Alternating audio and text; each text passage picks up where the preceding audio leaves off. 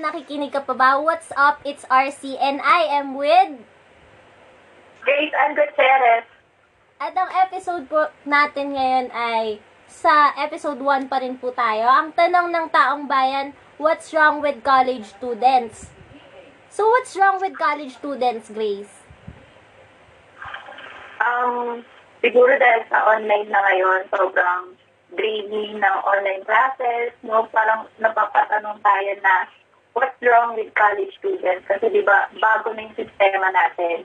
Like, iba na tayo from tra- traditional to online or new normal na klase na natin ngayon. Kaya marami pa tayong mga pa- mapapag-usapan. Ano bang nangyayari ngayon sa mga college students? Hindi lang sa college students, hindi talagang maging din sa mga kinder, sa mga elementary and high school na mga estudyante din ngayon kasi na tayo na, na naapektuhan simula talaga nung nagkaroon ng pandemic. So, bago tayo tumungo dun sa ano, sa problem or sa mismong root ng college students, pag-usapan muna natin yung nagaganap ngayon sa government. Kasi parehas naman tayong involved, yung courses natin, parehas involved dito sa government. Agree ka ba ngayon sa ginagawa ng government sa Pilipinas or disagree ka sa mga layunin nila?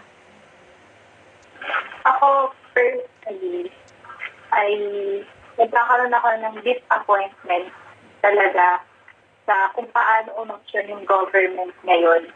No, makikita natin talaga sa bali- balita ngayon, no, um, kaliwat kanan ng korupsyon, kaliwat kanan na ang taas ng COVID cases natin na parang uh, iniisip natin matatapos ba, ano bang ginagawa ng mga nasa gobyerno, mo yun, pero ngayon, ano ba, na talagang ngayong pandemic, no, na hindi lang natitest yung, um, hindi lang natitest yung talagang paano umaksyon yung mga nasa gobyerno. Mm-mm. Hindi talagang paano pa sila maging true leaders sa mga pinasasakita nila. Kasi makikita natin um, kapag action nila yan, kung totoo ba silang leader o may puso talaga sa mga mamayan, ganyan.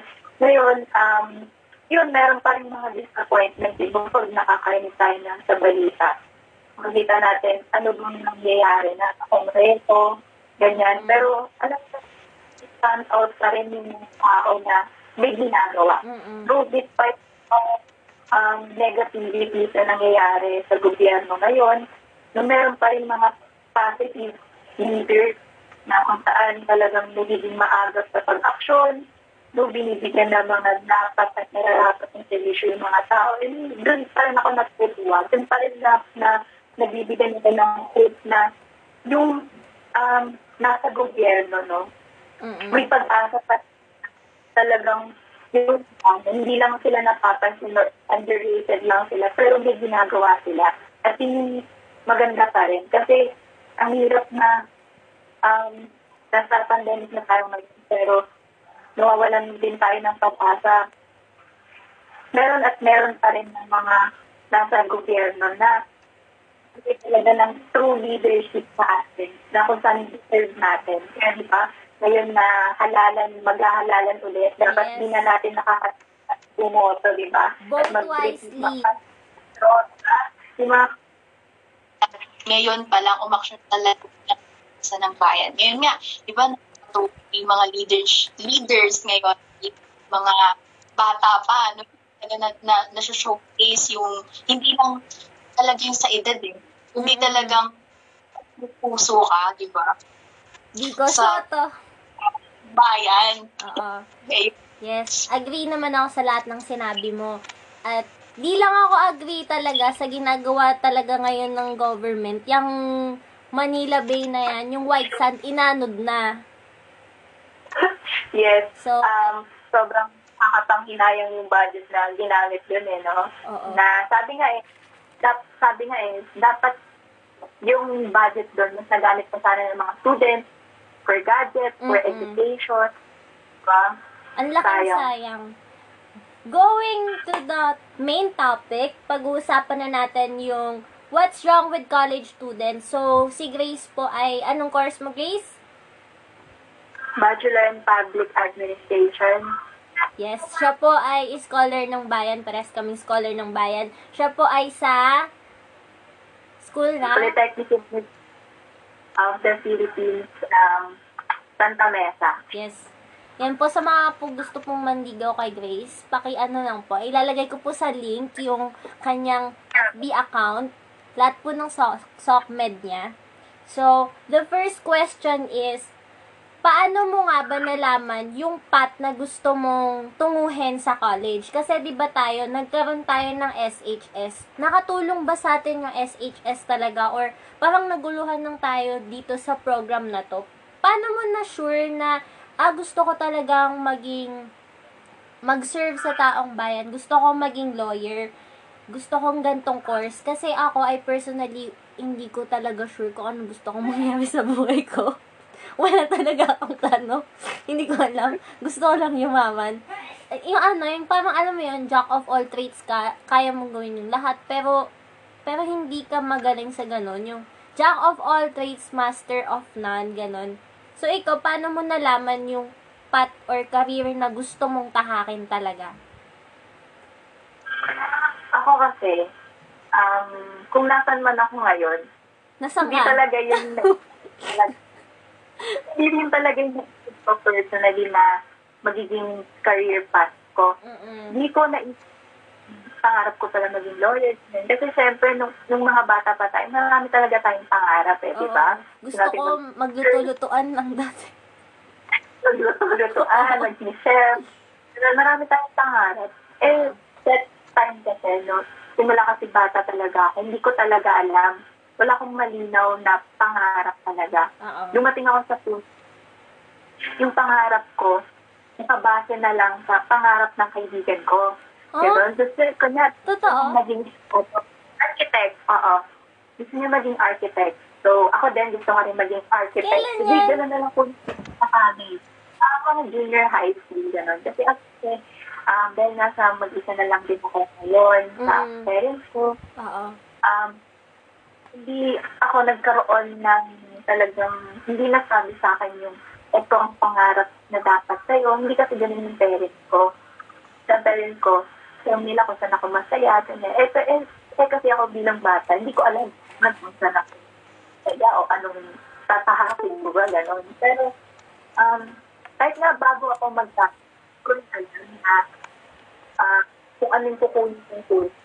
Kasi ang first na sa isip ko yung political science, pero um, nandito ako ngayon sa public administration. Yung senior high school, nakatulong naman siya sa akin. Mm-mm. Kasi doon ko din na nakita yung kung paano ba ako maging leader, di ba? Hindi lang president sa inyo. Yes, doon President talaga ako Grace. kasi hindi talaga ako naging president or any officer fan. Dun simula nung bata ako. Kasi manoko ko ng bata ako. eh. Oo. Kung ano nung ginagawa ko. Kaya parang walang tiwala sa akin. Bully po Pero, si Grace. Pero kasi senior high school, doon ko talaga na showcase or napakita ano ba talaga meron ako insight. No, meron pala akong meron pala akong something kaya ko palang i-lead yung section natin, gano'n. Ah. Kaya palang taong magtiwala sa akin. Kaya doon din nag, um, nagsimula yung, ay parang ang ganda maging leader. Mm-mm. Kasi kapag leader ka, eh, Naranasan mo eh. um, pag sinabi mo kasing leader ka, may mga tao na talagang nagtitiwala sa'yo. Um, yung tiwala mo sa akin, um, daan din na para talagang malaman ko sa pangarap ko. Kaya sobrang thankful ako na nagkaroon ng senior high school. Ay, Oh. nakilala ko ang friendship ko na naging hanggang ngayon, di ba, friendship ko pa din. At hindi talaga naging hadlang yung school para hindi tayo mag-connecta ulit. Yun. Tapos, um, sobrang laking tulong ng senior high school. And then, ngayon na nasa public administration ako, na nag-take ako bilang um, future public servant.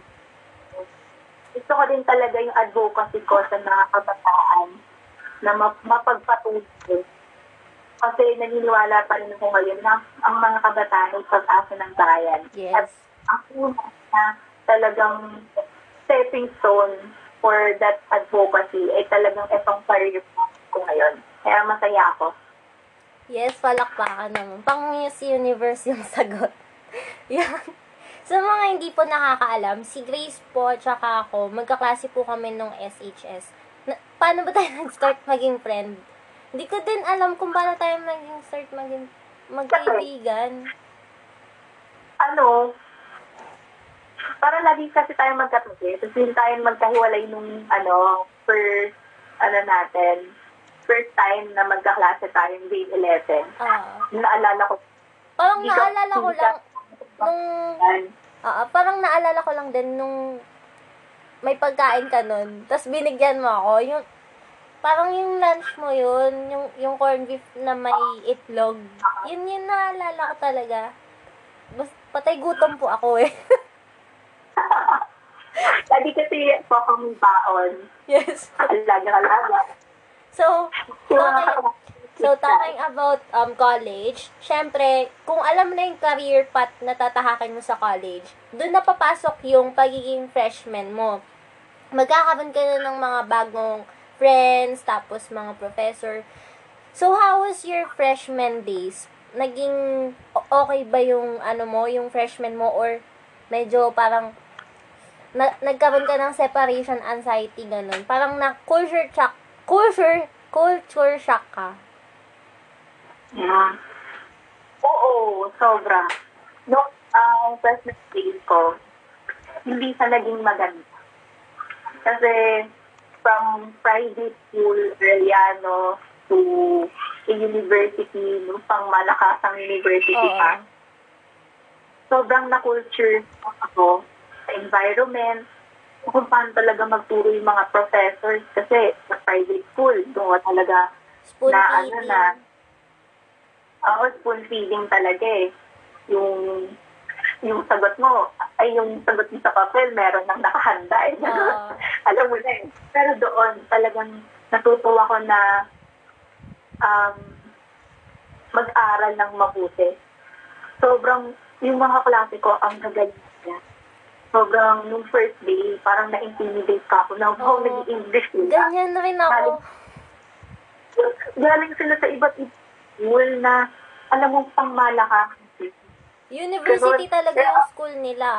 Ano, parang FEU, ganun, galing talagang lasa. Oh, yes, ganon. Ganon din galing yung mga kaklase ko. Kaya sobrang na-culture shock ako.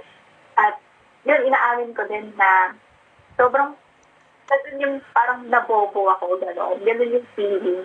Kasi parang napapag-iwanan ako ng mga kaklase ko. Then yung time na iyak ako, na hindi ko talaga alam yung gagawin.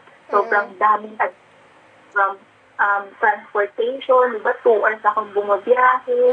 Tapos, ang study habit ko nito kasi, um, yes.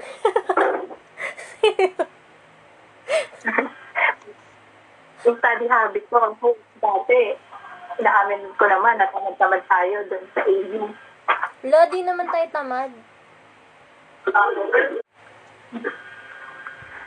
Ayun, sa AU, medyo hindi ganon kahigpit yung mga students, ay yung mga teachers sa students, kaya um, tayo din mga students, petics, petics lang. Doon talaga hindi ko na ano na, dapat petics lang ako kasi everyday may exam eh, no? Oo. Parang i-schedule mo breakdown, breakdown. Oh, wait lang ha, breakdown.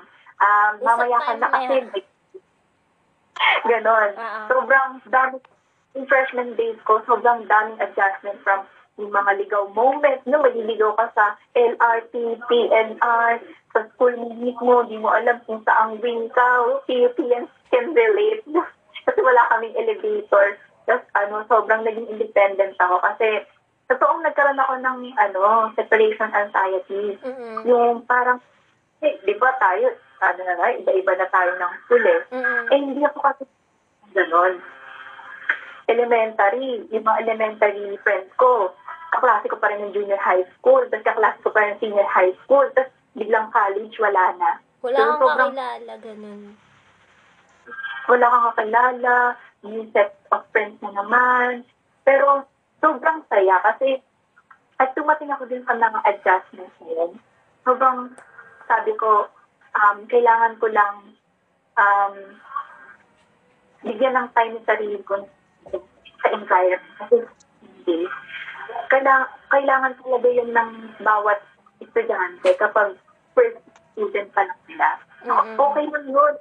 Naramdaman mong parang naiiwanan ka, naramdaman mo na parang um, ang bobo ko naman sa ganitong subject, ganyan, Oo. ganon. Okay lang yun na maramdaman mo yung mga yun.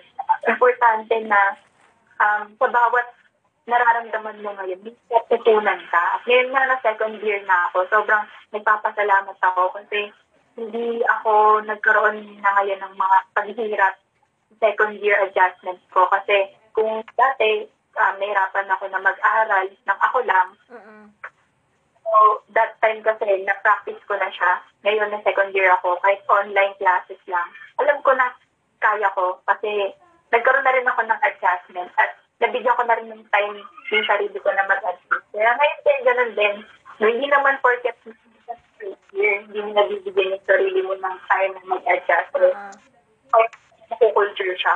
Lagi at laging may ganun. Diba? Pero dapat bigyan mo lang ng time, laging time sa sarili. Ako yung, ako, nung freshman ako actually, di ba nga nagkakanta ako sa'yo nun, lagi akong, naiyak ako lagi. Kasi, Ah. parang, kahit kasama, may kaklasmate ako na kasama ko siya nung SHS, pero parang alam mo yun, parang, hin, parang, mag-isa ka pa rin, ganun. Kasi bago lahat, tapos hindi mo pa nakuha yung course na gusto mo. Di ba kasi gusto kong maging architecture, kaso, pero nag-change of heart, ganun. Hindi ko nga alam kasi kung ano yung gusto ko mangyari sa buhay ko. Tapos, ayun, sobrang nakaka-culture shock din yung PLM kasi sobrang higpit nila as in sobrang higpit nila. May time doon na exam namin, first exam namin, parang, ayun lang yung napasa kong exam. Kung mapapasa mo yung ibang exam, swerte ka na lang talaga. Tapos parang, pag nag-e-exam ka doon, mm parang pag nag-e-exam ka doon, parang laging feeling mo laging PL Math, nakakakaba, tapos hindi mo alam kung tama ba yung sagot mo or mali. Tapos ang dami pang iba't ibang tao, kanya-kanya ng perspective, at ang daming tao na parang makakasalumuha mo, ganyan. Kasi hindi naman talaga pare-parehas yung mga tao, ba Tapos, mamimiss mo, dadating din sa point na magbe-breakdown ka, tapos mamimiss mo yung mga kaibigan mo, tapos parang feeling mo mag-isa ka sa buhay. Ganon. Ang lala, basta ganon yung freshman days. Pero kung natatakot ka, natatakot ka mag-take ng risk, walang mangyayari sa'yo. Habang buhay ka lang nakakulong sa comfort zone mo, 'di ba So, going to, so going to college, college questions pa rin siya.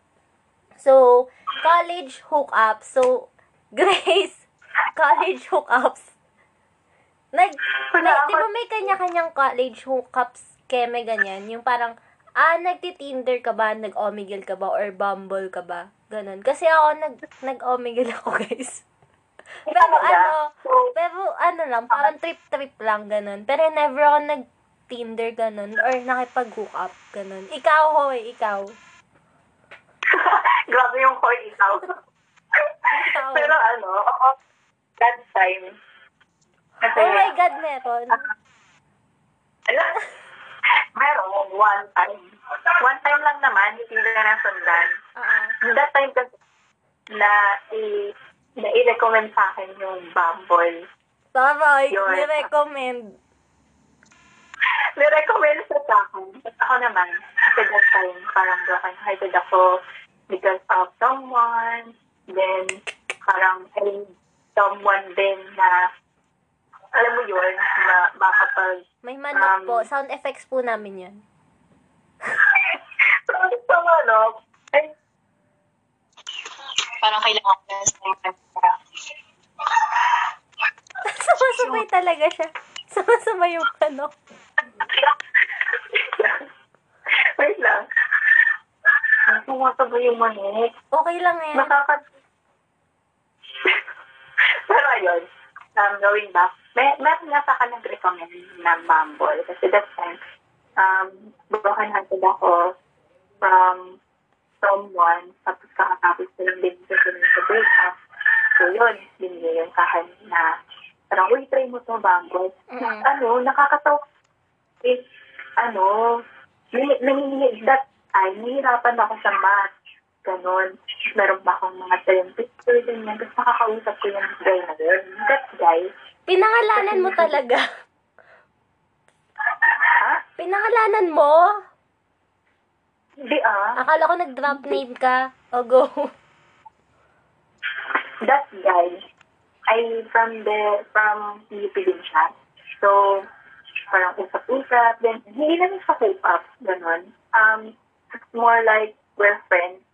Kasi wala naman din kaming um, parang sweet gestures, anything ganun. Pero Mm. I consider him as parang mga one crush in um, PUP, gano'n, in, in freshman days, gano'n. Kaya, um, ayun, pero hindi rin nag-workout. Ang nangyari, ang ending up. Dahil nga, parang crush ko rin siya. Crush ko siya, pero wala siyang in-stay. Hindi siya nag-move. Yeah, yeah. Eh, ayoko nang ganon. Eh, ayoko pa rin naman na Ano, ako na naman mag-a-adjust? Ganon. Ganon.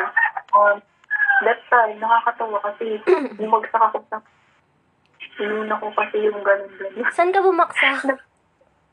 Ay, iba ko sa math. Kaya hindi pinapitihin ko din yun. Ah. so, Wala, nag-aral na lang ako. Mambula. so, skip natin yung college hookups kasi hindi ko po yun naranasan. Hindi pa ako nagaganon. Ah. Weh. Ay, hindi, Gogi. Hindi ako nakikipag... Oh. Okay, so, um, walwal, walwal, so for the term, ano yung term na yun, walwal? Saan ba yung nakuha? Walwal. Walwal. Walwal. Hindi ko alam kung saan siya nakuha. Pero parang sa ano nga, hindi ba sa inuman. Meron. Oo, walwal. Ngayon, college students, naranasan mong pag after ng exam, naggaganon kayo ng barkada mo or before, meron kang moments na nagwalwal ka once in your life. Meron. Kasama ko. Yun. Kwento mo. Kwento mo. So, ganito yan. No, that time kasi birthday ni Ben. Isa namin friend. Sino ba may birthday nun? Si Winnie. Si Wayne. Oo, si Wing. Wait, tapos ikaw, ang laki pa ng loob mo na kunin yung sabi ni Ando. Tapos, ako, siyempre, ano, parang pakikisama na lang din. Kasi, pauwi na tayo noon, tapos Oo. bigla tayo. Tapos, eh, ang taas pa ng pagkakaano, pagkakatagay. Mga, Tapos hindi pa halong-halong mabuti, di ba? oo. Ah, basta ang, ang, ang, Tapang. ang, ano, tapang yung ano, Oo. ikaw, ikaw, alam ko na nangyayari. Lasing-lasing ka na, girl. Ako din kasi, ko yun. Parang, ang nakakahiya na hindi kunin. Oo. Knowing na, ang, ano, Peer pressure. your friend, uh, ayun, naglalakad-lakad kami, natig kami. Eh, dun lang kami sa may kanto ni Ruben hinatid. Hindi kami dun sa may kalsada hinatid. Eh di, eto naman, si Rafi naman, ano, hilong-hila. Wag, sumasakit na yung ulo niya, ganyan. Sabi niya, hihilo ako, hihilo ako, mga ganon. Tapos ako, hila-hila ko siya kasi ang bagay umaglak. At feeling ko, at any time, suka siya, ganun. Kaya hinahawakan siya. Tapos nung kalsada niyo ho kami, no? Sobrang laki ng kalsada sa may, ano, sa may Tapos, sino ba nagsabi? Sabi mo, sa pedestrian lang, ikaw ba nagsabi nun? Sa pedestrian tayo, tayo maglakad? Bawa, pinamayan, anak ko, go like. Ayun, sa pedestrian lane, ako yung nagsasabi na maging, mag, ano tayo, dumaan tayo sa pedestrian lane para in case of emergency, May pa- makakaano tayo. May pera po tayo makukuha So, lagi niyong tandaan, lagi kayong tumawid sa pedestrian line para yung hindi kayo agrabyado. Tama, tama. Ayun.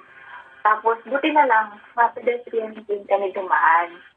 Tapos, ang nakakaano pa nun, last time kasi, hilong-hilo na din ako. Hindi ko na alam, parang vision ko. Basta ang alam ko, hila-hila ko lang si Rafi.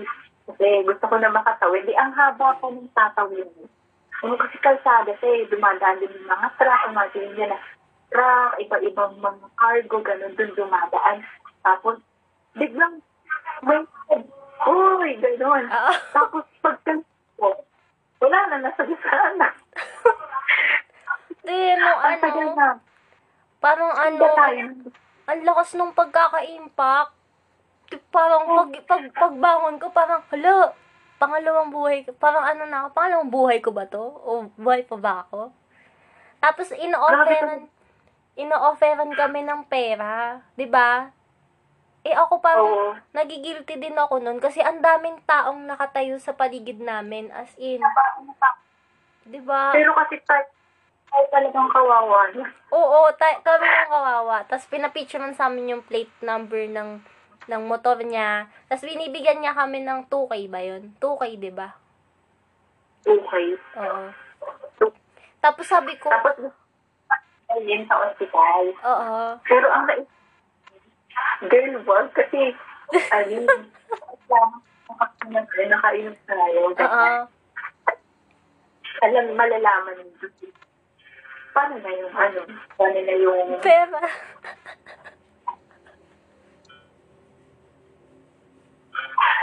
Tayo na nga nasaktan, tapos wala pa tayong nakuha. Oo nga, oh, hugot. And ang nakaka... Ang regret ko naman last week, dapat pala, hindi ko na yun ginawa, hindi ko na yun tinis. Kasi first time ko din yun. At Oo. kahit na ikaw yun, or dahil birthday yun ng isa natin kaibigan, alam natin na malayo yung uuwian natin. At sobrang hirap din na mapahama ka sa daan na ganun. Mm-mm. Alam mo, pinagpapas... At alam mo yung pinagpapakasalanan ko talaga. Buhay Kasi pa walang tayo. nangyari buhay pa rin tayo. Kasi that time, kahit na sabihin mo na sa gasa lang yun, motor lang yun, Mm-mm. what if yung motor sa ulo tayo tinamaan or Mm-mm. hindi natin alam. Feeling ko nga sa ulo ako tinamaan eh. Kasi yung brain ko hindi nagwe-work eh. Grabe yung katawan ko nun. Dahil pasa Ikaw din. Mm, dahil kong pasa nun. Sorry, ang laki ng eh. tawag dito. Tapos ang nakakatawang part pa doon, nung kinuha na namin yung pera, lumakad na kami, straight kami lumakad kasi nakatingin lahat ng audience sa amin, lahat ng tao sa kalsada, at sinusundan kami ng tingin. Tapos ito, ang bilis paglakad nitong babae na to. Tapos nung nandun na kami sa may gilid, may mga basura doon, 'di ba? Nalaglag yung wallet ko, tapos yung liftin, ganun. Tapos nagpupulot kami ng barya sa may kalsada. 'Di ba? Kakaya yun. Tinitingnan kami. Natatakot pa kami kasi baka mamaya, hold upin kami mo, hindi namin alam, sobrang dilim. Tapos, Oo. ang dumadaan, jeep, di ba? Oo. Grabe yung asakot ko ayun. talaga. So, ang ang lesson dito, ang moral lesson dito, Grace, is ano, ano para sa'yo? Yun, huwag mong ipilit. Kapag di mo talaga ka, try mo, huwag kang, mahiyang hindi. Humanggi. Oo. Kasi alam mo, ikaw Bulacan ka, ako Malabon pa, uwi ko. Hindi tayo, hindi tayo malakas sa ganun, Mm-mm. sa ano, hindi tayo lasingera in short. Mm-mm. Hindi natin kaya ganun. Kaya, ayun, naging trauma rin siya sa akin. Ma, Naging- ano po kami, mararangal na babae. Pero naging blessing din siya sa akin. Pinalagaan ko na rin yung buhay ko, ganyan. Kasi sobrang ganun ang dali, no, pwede kang kunin, no, pwede kang mawala. Oo. Hindi natin, natin, truly life is short. Pero make it memorable. Hindi yung mga ganun bagay. Oo. Di ba? Siguro yung moral lesson din dito, huwag kang ma-peer pressure sa mga, yun nga, sa barkada mo, kapag inayaya kang uminom ng ganun, kadami. tanggi, itapon mo na lang. Itapon mo. O kaya ano eh, i-trash talk mo yung barkada mo, ikaw uminom. Ganon. So, uh, next naman na pag-uusapan natin is your ideal type. What's your ideal type? Abiyot, sir. Ako, um, kasi na 12 ako sa relationship. 12 pa lang ako not broken. No? Pero I believe na yung mga broken um, part of me, no? healed na siya ngayon. At ngayon na nandun na naman ako ulit sa parang um, stage na gusto ko ulit yung sarili ko no, for the right person. Ako din, kasi hindi ko maiwasan na magkaroon ng ideal person, no? Hindi man yung, yan, yung ideal person natin, out of real, ha? Pero, Mm-mm. ngayon, talaga na ideal type ay yung talagang practical. No, sa guy kasi ngayon, um, kahit na ang dami ko na rin yung mga pagkakamali, di ba? Um, itutunan ko na yung guy dapat yun mo sa buhay mo ay yung deserve mo talaga. Diba? Yung may pangarap, yung matured ka na maintindihan ka sa mga pangarap mo sa buhay, like you're busy, and you're doing your priorities, and siya, nare-respect niya yung personal space mo. Yung maalaga yun. At yung hinahanap ko rin talaga. Ako, um, ano na ako eh, late na ako na talagang gusto ko parehas kami nag-grow. No, okay ba siya sa family? Di ba? Family-oriented ba siya? Goal-oriented person, person siya? Mm-mm.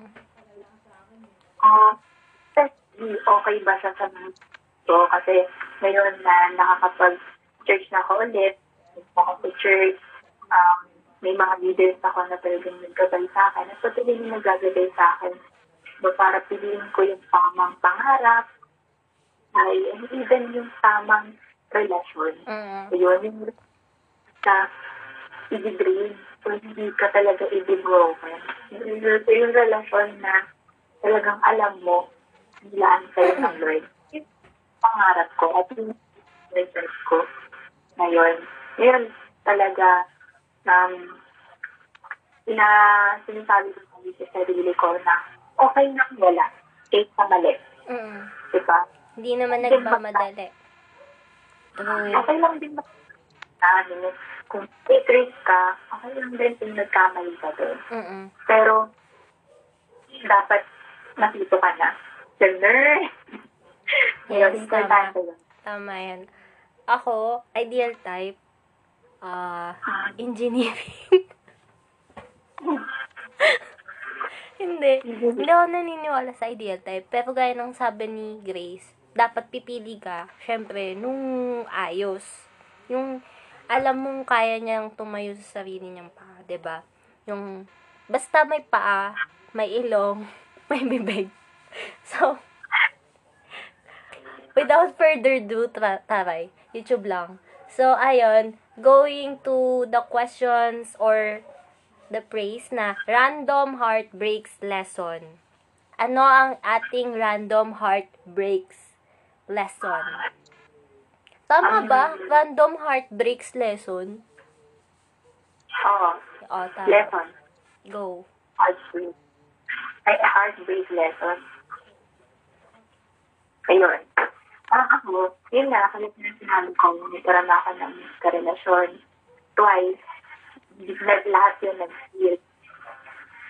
At kahit manliligaw ko rin, nag-fail. At sobrang, syempre, sa part ko, masakit yun. No, pero ngayon na okay na ako, sobrang laking lesson yun for me. At yung isa ko nga na may share sa inyo, sa mga nagdaang heartbreak ko, ay yung the only love that fix you is only self-love. Yes, self-love. Self-love and self-care is important. Hindi mo kasi makuha yung love talaga kung ay hindi mo maibibigay yung love that other person kung ikaw rin wala ka nun. True. Diba? Kung sira ka, masisira lang din yung relasyon. Ayun, ayun yung isa ko sa natutunan ko. Kasi yung naging boyfriend ako na parang ako kasi sira ako. Ganon. And hindi niya maintindihan yung part na yun. Yun, mahalaga din yun na yung tao na pipiliin mo, alam uh, kung paano ka kakalmahin, Mm-mm. paano ka ikot. Ganon. Talaga. Hmm. Parang, No, pero go lang, go lang, go lang. Pero, kasi nung that time, wala na ako ng self-love. No, tapos siya din, hindi niya rin yun. Hindi kaya, hindi dahil kulang din pa. Hindi ko rin naman siya sisisi. Pero that time, nagkaroon na ng speak up, hindi na kami nagkausap. Sobrang halaga talaga ng self-love. Kasi after that time na talagang wala na rin kami, um, years, then, bago ako naging okay, at yung kung paano ko talaga mahalin sarili ko by um, treating myself right, by, um, um, alam mo yun, i-take mo ng tama yung sarili mo sa pamamagitan ng um, i-treat mo yung sarili mo na um, sa mga hobbies, sa Mm-mm. mga kasi kapag nasa relationship ka, may limited din. Pero nung time na yun, sobrang naging masaya ako kasi nagawa ko na yung mga gusto ko. Napuntahan ko yung mga ganito, ganyan. Yan na, na-discover ko yung sarili ko na kaya pala hindi nag- nag-work. Kasi kulang pa ako. Mm-mm. And yung na kailangan ko. So, kung nag-healing takes time na. Yun, yun talaga yung bingo ko sa sarili ko. Oo, oo daw. Oo daw, sabi naman ako. Oo, sa, sa sobrang din ko rin talaga nakita yung, yung totoong ako. Ano bang talaga ko? So, kasi yung mga tao kasi dating sa atin, no, people will come and go. Pero dapat yung Sige. people Sige, yung manok na lang interviewin natin. People may come and go, pero dapat yung halaga mo sa sarili mo, hindi nawawala yun. No, Yes. wag dumating sa punto na um, kukwestiyon mo yung halaga mo. Dapat um, alam mo yun. Oo. No, hindi ka lang na kaya kapag alam mo hindi ka na pinapahalagaan, ano yun, doon, learn to let go. Learn to learn, learn, learn, learn to let go that hindi mo deserve. Huwag mo ipilit. No, sabi ko nga sa inyo kanina, life lesson mo nga, okay lang wala. Huwag magmadali, Oo. huwag mag agad sa mga. Sabi nga eh, nung isang araw nga, diba, kasi ko dun sa um, best friend ko na um, questions with answers, ano, sabi dun, yun nga, hindi na baling wala kaysa mali. Tama. Kahit may mali, mabuti pa rin naman yung word kasi um, kaya niyang i-fix yung heart mo. Kaya ka niyang bigyan ulit ng new heart, ng i-restore ulit yung, yung value mo sa sarili mo, ganon. Pero, kailangan mo rin talaga bigyan ng time din yung sarili mo to heal. Regarding din sa sinabi ni Grace na yung dapat self-love, ganon, dapat alagaan mo yung sarili mo. Kasi dito papasok yung we repeat what we don't repair, 'di ba?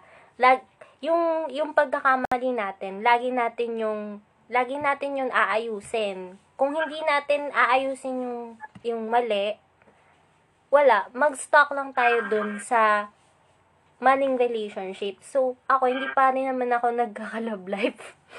Hindi, pero ano, yung sa mga crush-crush, gano'n. Siyempre, na, te, na, na-friendzone naman, te. So, what's up sa inyo, mga, mga ka-friendzone, yung mga na-friendzone dyan?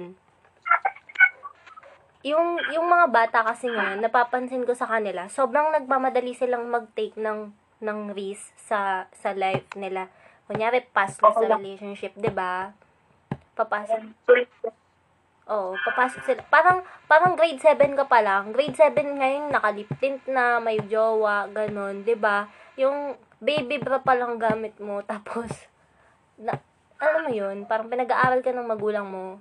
Pero ok, wala din naman, wala, wala namang mali doon kung gusto mong makipag-relationship. Kasi sometimes ayun yung nagbibigay ng, ang tawag doon, um, inspiration sa'yo, di ba? Yun yung nagbibigay sa'yo ng inspiration. Pero syempre, try to, ano, try to find something na magbuboost ng, ano mo, inspiration para sa pag-aaral mo. Kasi, yung love, nandyan lang naman yan eh. What is important and matter is your education, your family, your friends, and hanggat maaari, iwasan yung random heartbreaks. Pero hindi talaga yun may iwasan kapag nagkaroon ka ng gusto. Si Grace nga, sobrang bilib ako dyan kasi sobrang dami niya ng, sobrang dami niya experience sa love, di ba? Nakadalawang, la- boyfriend ka na ba? Dalawang boyfriend? Oo. Mm. Oo. Yung lahat nag-see. So, sa una lang yung kiss. Oo. Pero pag nag hindi mo talaga Kilig-kilig. makikilala. Ayun, kilig-kilig. Ako kasi naranasan ko na ako yung takbuhan ng mga kaibigan ko. Kaya parang, ay, parang mali yung, ano, parang mali yung love life. Kasi na, ako, na, ako yung nag, ano yun, ako yung nag-a-advise. Tapos hindi na, ad, hindi ina-adapt nung pinag-a-advisean. ba So, pa, pero hindi naman ako napagod sa mga kaibigan ko. Although, parang naisip ko lang, ay, hindi, hindi siya para sa akin. Hindi, gan, hindi pa para sa akin yung love, ganun. Si Grace, sobrang, sobrang dami niya experience sa mga ganyan. Kaya siguro, kung ano siya ngayon, kung ano si Grace ngayon, parang, ano siya eh, confident siya ngayon sa sarili niya. It is because of the worst and the pain na, na nangyari sa kanya. Yun yung nagpatibay sa kanya ngayon. 'di ba? So kayo mga college student, don't hesitate to talk to your friend about what's happening sa iyong sarili. Basta makipag-usap kayo sa friends nyo. Huwag kayong gagaya sa akin. Ayun.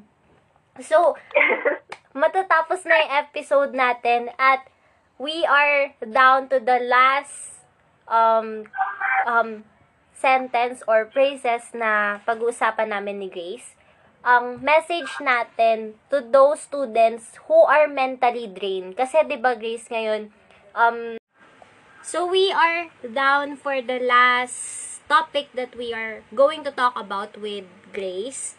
Ang message natin sa mga student that are mentally drained.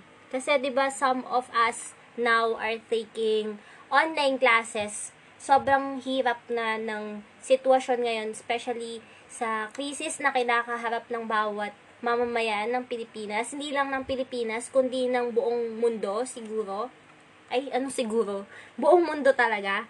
Nag-take ng risk dito sa online classes.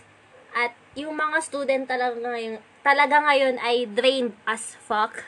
Talagang fuck talaga yung mga student ngayon. Kasi, parang walang exempted ngayon na bata. Parang kahit kinder, nahihirapan sa mga modulars nila sa online classes. Imagine, nakababad yung bata sa internet. Nakababad sa internet?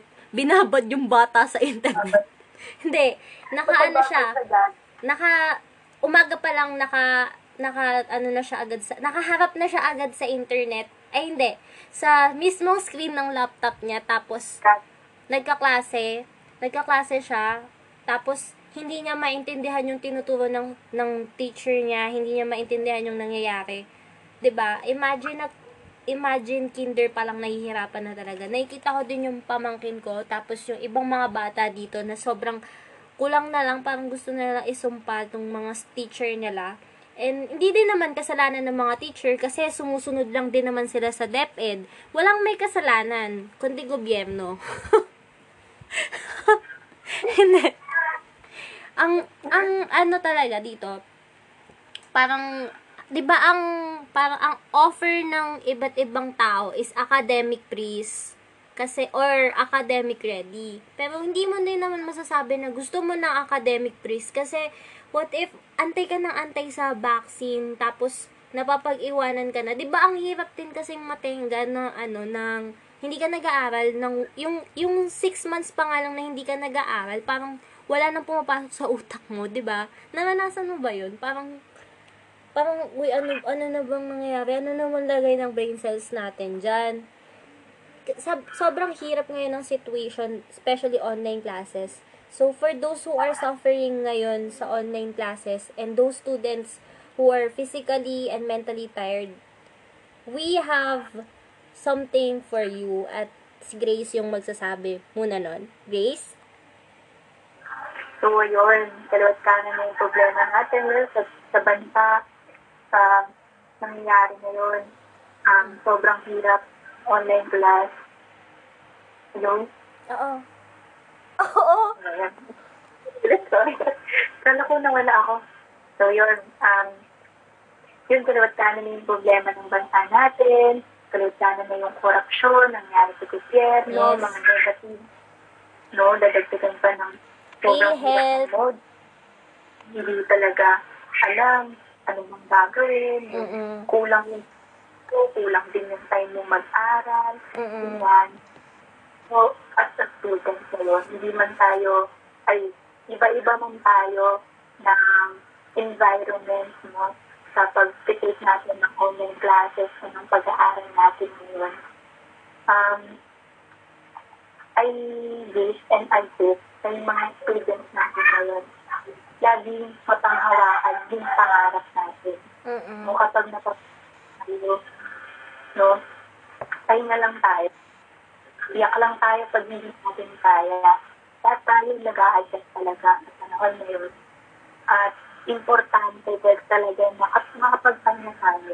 Mm-mm. Take your time kapag um, may nangyari sa iyo hindi maganda. Take your time lang na ipahingi muna yung sarili mo. Take your time na magkaroon ka naman ng self-care. Diba? Mm-mm. Time is important. Take meditations. kapag hindi mo kasi mentally, no, paano pa mag-function yung buong katawan mo. Kaya, dapat ipahinga mo muna yung katawan mo. Makakabalik ulit na um, paggawa. Yun, alam niyo ba, ang, ang isip talagang nagpapalakas sa akin, yung pangarap ko. So, bakit ba ako nagsimula dito? Bakit ba ako nandito? Hindi ako pwedeng huminto. Kailangan kong panghawakan na y- yung nangyari na sa atin ngayon, no? Ito yung magiging uh, greatest breakthrough natin. Kaya Mhm. huwag tayo um, mawal ng pag-asa. Mm-mm. Kumbaga part na siya ng history natin. Yes. Ayun na lang tayo. No, yung um, pangangarap natin, dapat lagi natin isa sa puso. Bakit ka ba nangangarap for your family? Bakit ka ba nangangarap for yourself? No? Sabi niya eh, mawala na lahat yung pangarap. Hindi nagbibigay ng flip years sa person. At itapayo ko lang, yung season lang to ng buhay not your destiny. It's okay to be, you know, sa pag-aaral natin. No, huwag tayong mag magkaroon ng pressure talaga sa sarili natin. Kung feeling natin hindi kaya, no, seek help, guidance, Mm-mm. no? Hold out natin um, nangyari sa atin. Kasi I know na may right person. Siyempre, kung tayong basta-basta lang mag-open kung kanino. Dapat sa right person. Oo, dapat yung Diba? sure kang makakatulong sa'yo. Yung maiintindihan ka. At kasi sobrang ako din, no? Sabi ko mo, simula nung kahit tumating na ako sa college life ko, hindi ko pa rin alam ano ang pangarap ko. Saan ba yung career path ko. Na hindi Totoo. ngayon may mga Hmm? hindi ngayon may mga students na hindi pa rin alam, di ba? Like Rafi, kung ano ba talaga yung tatahakin Missing nila. soul. Important. Yeah, guidance talaga ng the right person. Hindi mga right person sa'yo, sobrang natutulong ko kasi kasama ko rin, kasama ko rin sila mag-grow. Like Rafi, yan, mga right person. And ng mga leaders ko sa church, and mga friends ko na talagang sila-sila lang din yung mga pinagkakatiwalaan. Hindi mo daw sinama yung manok sa right person. Nagre-reklamo. Nagre-reklamo sila. Ayun, sobrang laking impact ng ganong mga tamang tao sa buhay ko. No, one year akong naging private sa buhay ko. Ngayon lang ulit ako nagbabalik sa social media. Bye-bye. Ngayon lang ako nag sa mga friends ko. So, ba kasi yung ano eh, naging healing time ko. Mm-mm. No, it's okay. No, kung, kung gusto mo mag-isolate, make sure na talagang solution mo, tamang tao pinagkakatiwalaan mo sa buhay mo. At, ayun, just relax and go do your best lang sa lahat ng pagkakataon. No? Don't be harsh, harsh on yourself. Don't be harsh on yourself. Okay. Ay, Kaya students, just relax and go do your best sa lahat ng pagkakataon. No? Basta ginawa mo lang naman yung kaya mo, okay na yun. No, don't be hard. don't be hard on yourself. Take your time lang. No, adjust ka lang. Fulfill siya ka man. A-adjust yung katawan mo sa bagong pag-aaral mo yun. Set your priorities pa rin. No, ano ba yung priority mo to ba yung kailangan mong aralin? No, at kailangan kung nahirapan ka, patulong ka lang din sa mga friends mo. No, ngayon nga na new normal eh, sobrang dali na lang din makontakt ng mga friends mo through um, online. technology, Mm-mm. online. Kaya, um, hindi mo naman kailangan umalis or kailangan ka na um, lumabas pa. No, dito pa lang, like what we are doing now, no, reconnecting and um, saying whatever na, na nangyari na sa buhay namin ngayon at na-share na namin ngayon sa inyo. Ganun din, na madali lang din pick-up no, yung mga tamang tao. Sa mga lang talaga sa kanila.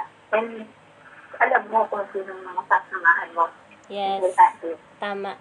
So, ako naman, yung message ko sa students who are mentally drained right now, especially college students, na, na nabalitaan mo yon may nagpakamatay na college students. Kasi parang hindi siya nakapag-submit sa prop niya. Totoo ba? Legit ba yon?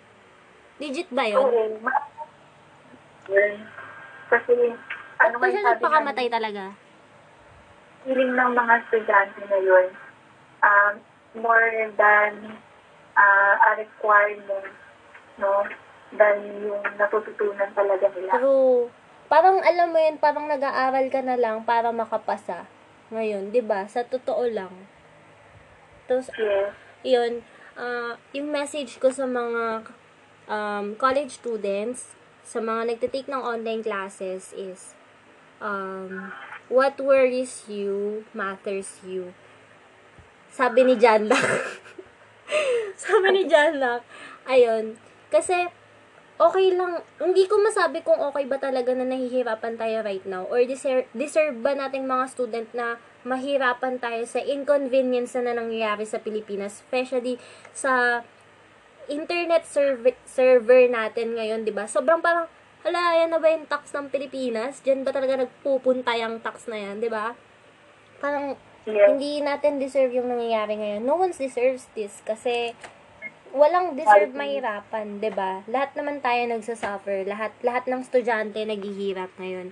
And wag wag mo wag wag kang dadating sa point na yung yung napupuno ka na sa studies mo, na, yung gusto mo nang tapusin lahat kasi you need someone to talk to. Tama si Grace na dapat kilalanin mo yung taong pagsasabihan mo kasi may mga ano tayo dyan, mga friendly-friendly tayo dyan, ano, ba yung kwento-kwento dito, chismis. Ako, ako talaga, kilala ko ni, ni Grace na hindi ako vocal sa sinasabi ko, ba Parang, pag nagkwento kay Grace, magugulat na lang yan, uy, nag-open siya sa akin, ganyan. Kasi, sobrang, sobrang pili, piling-pili yung taong pinagkakatiwalaan ko, ganun. Eh, si Grace, isa sa, sa pinagkukwentuhan ko ng mga life happenings, life events ko, ganyan. Kapag stress ako sa pag-aaral, ganyan.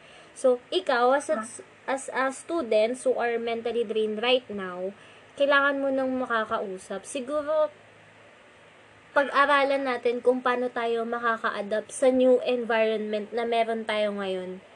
It's hard, but we can make it hanggat hanggat sa magkaroon ng vaccine sa sana magkaroon talaga ng vaccine at sana rin magkaroon ng general cleaning sa buong mundo para kung may vaccine, di ba, if ever na dumating yung vaccine, o lahat na vaccine na na, yung may sakit na vaccine na na, eh, paano naman yung mga places na napag-iwanan nung mismong bacteria? So, kailangan talaga natin, kailangan linisin yun. So, going back to the topic, ayun, as a student, mag, siguro, clinch pakinggan, pero mag-pray ka, ganun. Mag, mag-pray ka, kasi, promise, ako hindi ako, hindi ako religious na tao. Aminin ko yan. Hindi talaga ako religious na tao, pero nagpe-pray ako. Tapos parang, nakakaano siya, parang, anong tag doon, gumagaan yung feeling mo kapag na, nagpe-pray ka, parang nalilesen yung bother mo, sa, especially sa pag-aaral. Ako, bilang nag-start na yung online classes, sobrang nahihirapan talaga ako mag-adapt sa new normal ngayon. Kasi, ang gising ko, ah 7 a.m. yung start ng klase ko. So, kailangan ko mag, mag, mag gising ng mas maaga pa sa 7 a.m. Kasi yung internet connection din. Hindi naman kami privilege na, na hindi kami ganun ka-privilege, 'di ba Pero tinatry namin yung best namin. What more, do, what more, 'di ba dun sa mga taong less privileged, less fortunate, nahihirapan talaga sila sa pag-aaral ngayon. So, kailangan natin silang bigyan ng compassionate, 'di ba? Be compassion. Mag mag ano din tayo, parang tulungan din natin sila. Wag wag natin silang iwan, 'di ba? What are the advantage and disadvantage of this pandemic for you, Grace? Hmm. For ano ba? Anong specific area? Advantage bilang tao or ay bilang tao. advantage bilang student and disadvantage bilang student or ikaw bilang ikaw anak ina anak ganyan bilang kaibigan advantage and disadvantage of this pandemic Um, yung advantage, una, ay unahin ko muna yung disadvantage nitong pandemic. yes Ah, unang-una, ay nakakulong lang ako dito sa bahay. No, limited lang yung kaya kong gawin. oo Kasi, kasi dapat, no, kung di talaga may pandemic yun, mag-work ako. Yung Mm-mm. talagang gusto ako din gusto mag-work kami. Kaya, di ba, yung ganung plano. Yun, na nakakulong ako dito sa bahay. Sobrang naiisip ko na how to help na ngayon. At ngayon, napapasokan na naman. Advantage ulit yun kasi dahil sa nakakulong ako dito sa bahay, walang baon, wala din ipon, Oo. walang walang ipon wala akong mapupuntahan Mm-mm. para mag-work, yung mamasyal, Mm-mm. Ganon, sobrang lang. At yung disadvantage na ito sa nito, um, sobrang hirap mag-aral. oo Kasi sobrang na comfortable space ka. No, kapag nandun ka sa, kasi sa komportable ka, ano eh, kayang-kaya mo matulog na ng uli. Oo. No, nakakatawa kasi. Nakakatawa. Nakakatawa ako kasi first subject namin, celebrating, tapos biglang wala kami prof, eh, di, tulog muna ako. oo Tapos, tulog ko, eh, sakto pa na malamig yung panahon. kagahapon no umuulan kasi oo Lahat. Tapos, naalala ko may pasok kami ng alas 12. mm Tapos nagising na 50. Ayun. Sobrang comfortable, comfortable ko na ah, matulog ng matulog. Ano, may klase pala ako. Ganon. Tapos, eh, hindi ako nakaligo. Ganyan, nakakadiri. Tapos, mga to, online classes, pagigising ko lang. Ayun, yung isang advantage sa akin. Kasi, kagaya ko din na, na isang tao na madaling madistract. No? oo ako din eh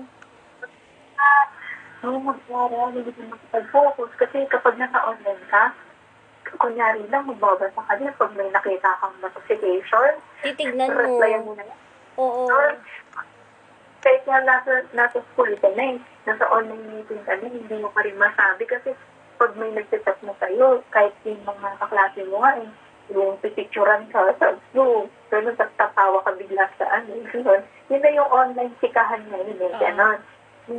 Sa akin, nahirapan ako. At yung isa pa na disadvantage nun sa akin ay yung um, feeling ko ah nakukulangan ako ng ng time para gawin din yung mga iba kong plano sa buhay. Oo. Parang ano, no, parang tawag dito, yung isang taon na, na ganito nangyayari sa Pilipinas, parang kawalan yun sa bawat estudyante. Parang, ayun, kawalan siya sa bawat estudyante. Kasi sayang, ba Sayang yung interaction, sayang yung magagawa mo pa sana. So, naisip ko din, ang hirap pala ng mga taong nagtitake ng homeschool. 'Di ba kasi eto, may ibang student na nag-homeschool talaga, 'di ba Online talaga yung ano nila. Tsaka, ikaw tapos ka na ba? tapos ka na? Na. Tapos ka na? Hindi pa. Go na, go. Ano sina- Go na. ayun. Ano ba yung sinabi ko? Nagkalimutan.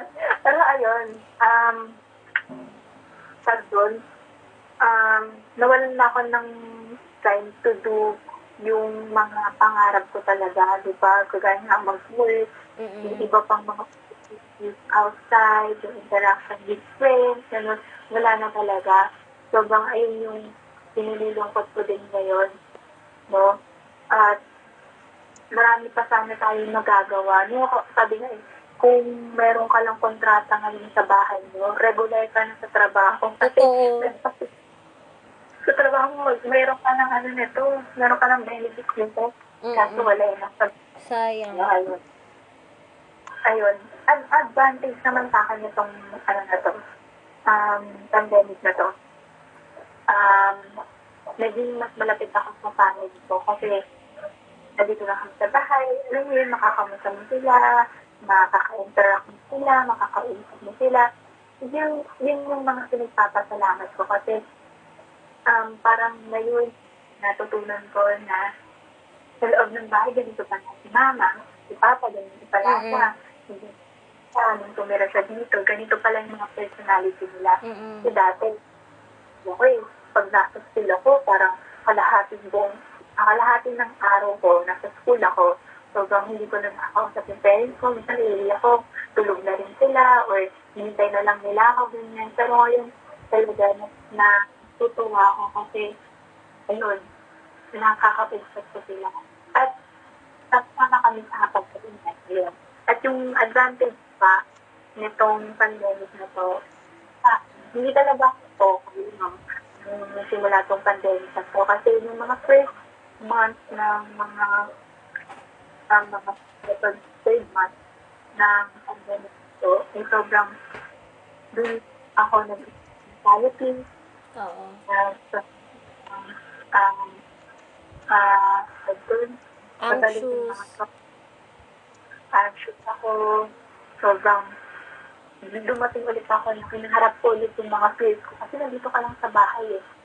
Hindi na nga, hindi rin nakikinig sa atin ngayon. Hindi kanya-kanya silang struggle sa Oo. bahay nila. That time din, no? Hindi yung kinaharap ko. Hindi yung mga binatal ko talaga. Sobrang ngayong pandemic, naging mas malakas ako. Mas malapit din sa Lord, no? yung relasyon ko sa Kanya, talagang nagpatibay sa akin. Kasi, yun nga, nasa tamang takbo, nasa tamang sasamahan ako. Kaya, naging tama rin yung naging um, resulta nun sa akin. Naging okay ako. Unti-unti, nung may mga taong nagsisay at nagmamamusin sa akin. Yun talaga, sobrang alam mo, alam mo ba, sobrang um, importante na ng kamusta ngayon. Ikaw ba, Ramsey, kamusta ka na? Ikaw ba, um, iba, ganun na ako ngayon.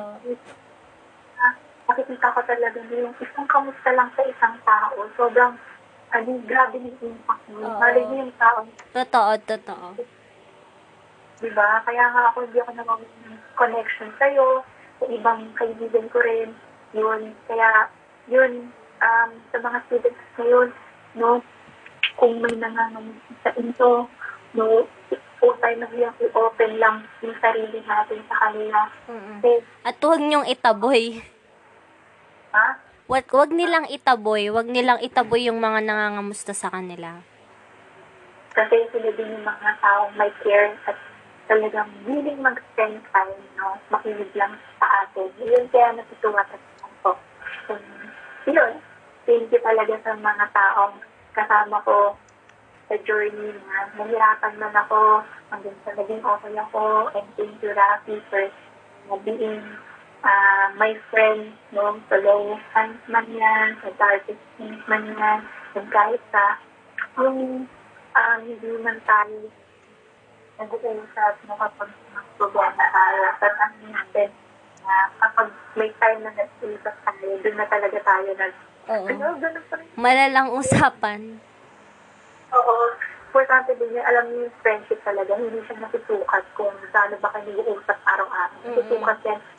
Paano kayo nag-usap ngayon na parang hindi kayo, walang araw ang lumipat na hindi kayo nagkausap.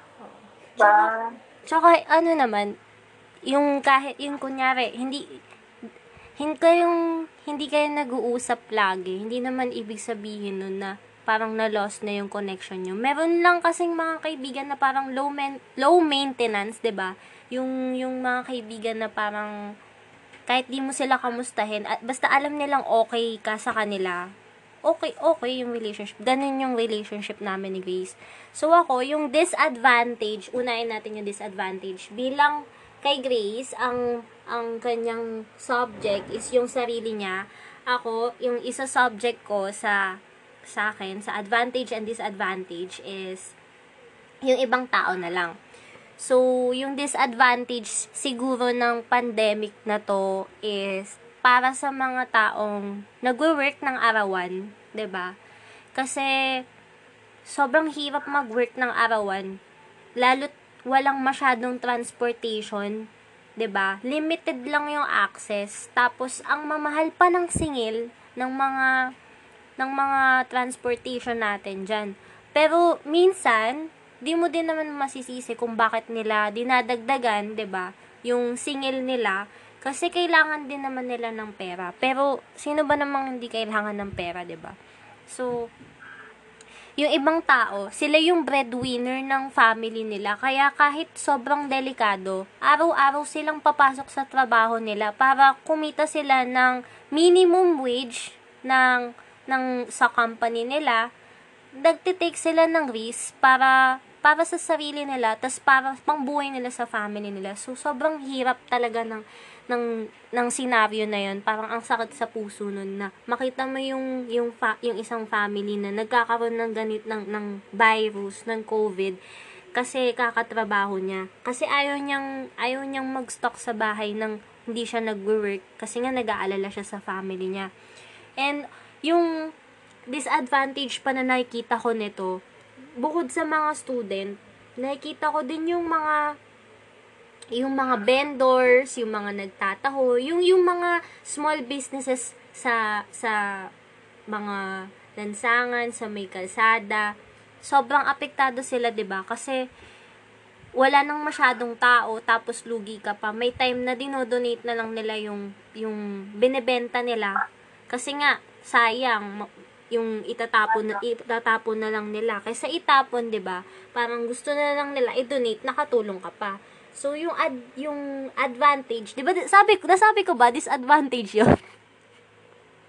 Oo. Ayan. So, right now, going to the advantage, ang advantage naman siguro, may advantage ba tong pandemic? Siguro yung advantage nito is, mas matagal mong nakakasama ngayon yung family mo. Yung, yung, yung tao sa bahay nyo. Tapos, um, napapag-usapan nyo yung mga bagay-bagay na hindi nyo dati napapag-usapan, 'di ba? Kaya ni Grace, kas ang dami niya din naman nagawa kahit nasa bahay lang siya. Pero nga, yun nga, limited lang talaga yung nagagawa niya. Pero at least, 'di ba, may nagagawa siya sa bahay nila. Take medications, magbasa ka. Right now, magiging busy ka na kasi online classes, as in, wala kang lusot dyan. And, ayun, makipag-usap ka sa friends mo. Ayun na, ano na, nakikinig ka pa ba? Tapos na tayo. Oo naman. O, ano, wala, na, wala, ka na, wala ka nang sasabihin or meron ka pang gustong sabihin. Um, ang gusto ko lang sabihin, and na din. Okay. Bit naman.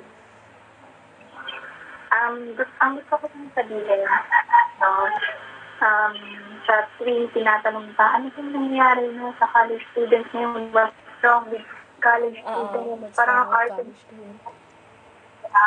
Ganon. Hindi nila alam talaga yung struggles unless nasa um, shoot natin sila. Oo. Kaya, huwag tayo sa mga negative people, huwag tayo sasama sa negative people kasi um, kung nasan yung negative, nandun yung mas madidirin tayo, mapagod tayo na kung sa kanila.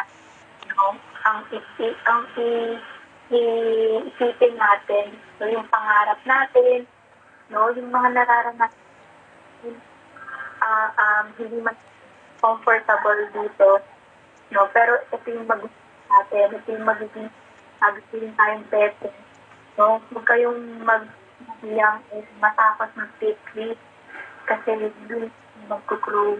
Mm-mm. Sa studies nyo ngayon, kaya nyo, magawin nyo lang yung um, um, best nyo Mm-mm.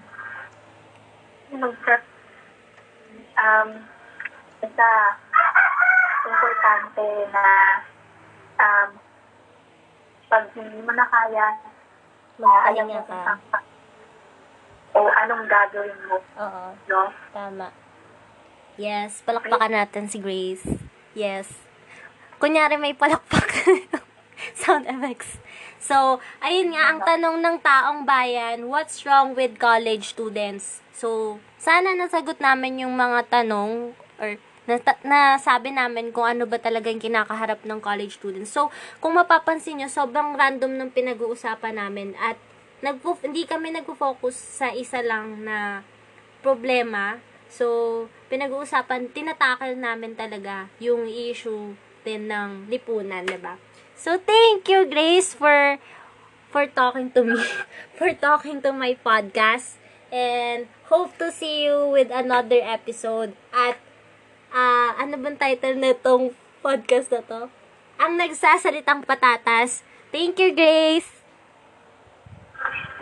Thank you, Rafi, for having me and um, I hope na talagang ang mga nakakinig ngayon sa podcast na to, sorry for the background noise na mga manok. Pero guys, um, um, nandito lang din ang mga ang podcast na ito para ma- matulungan kayo ngayon sa struggles nyo rin sa school and makapag-chill din kayo, di ba?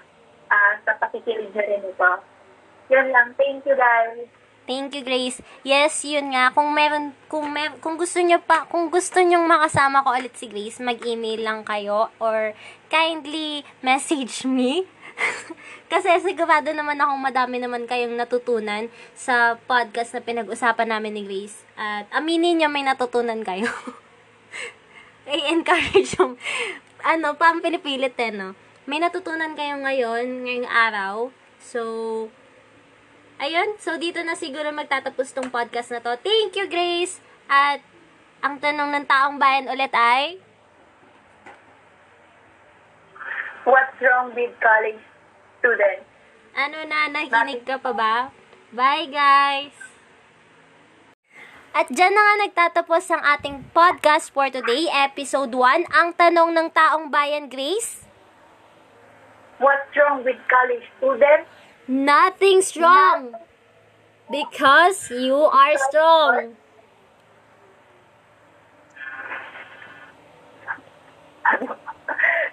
Kaya natin to. Kaya Hindi natin kami to. sabay.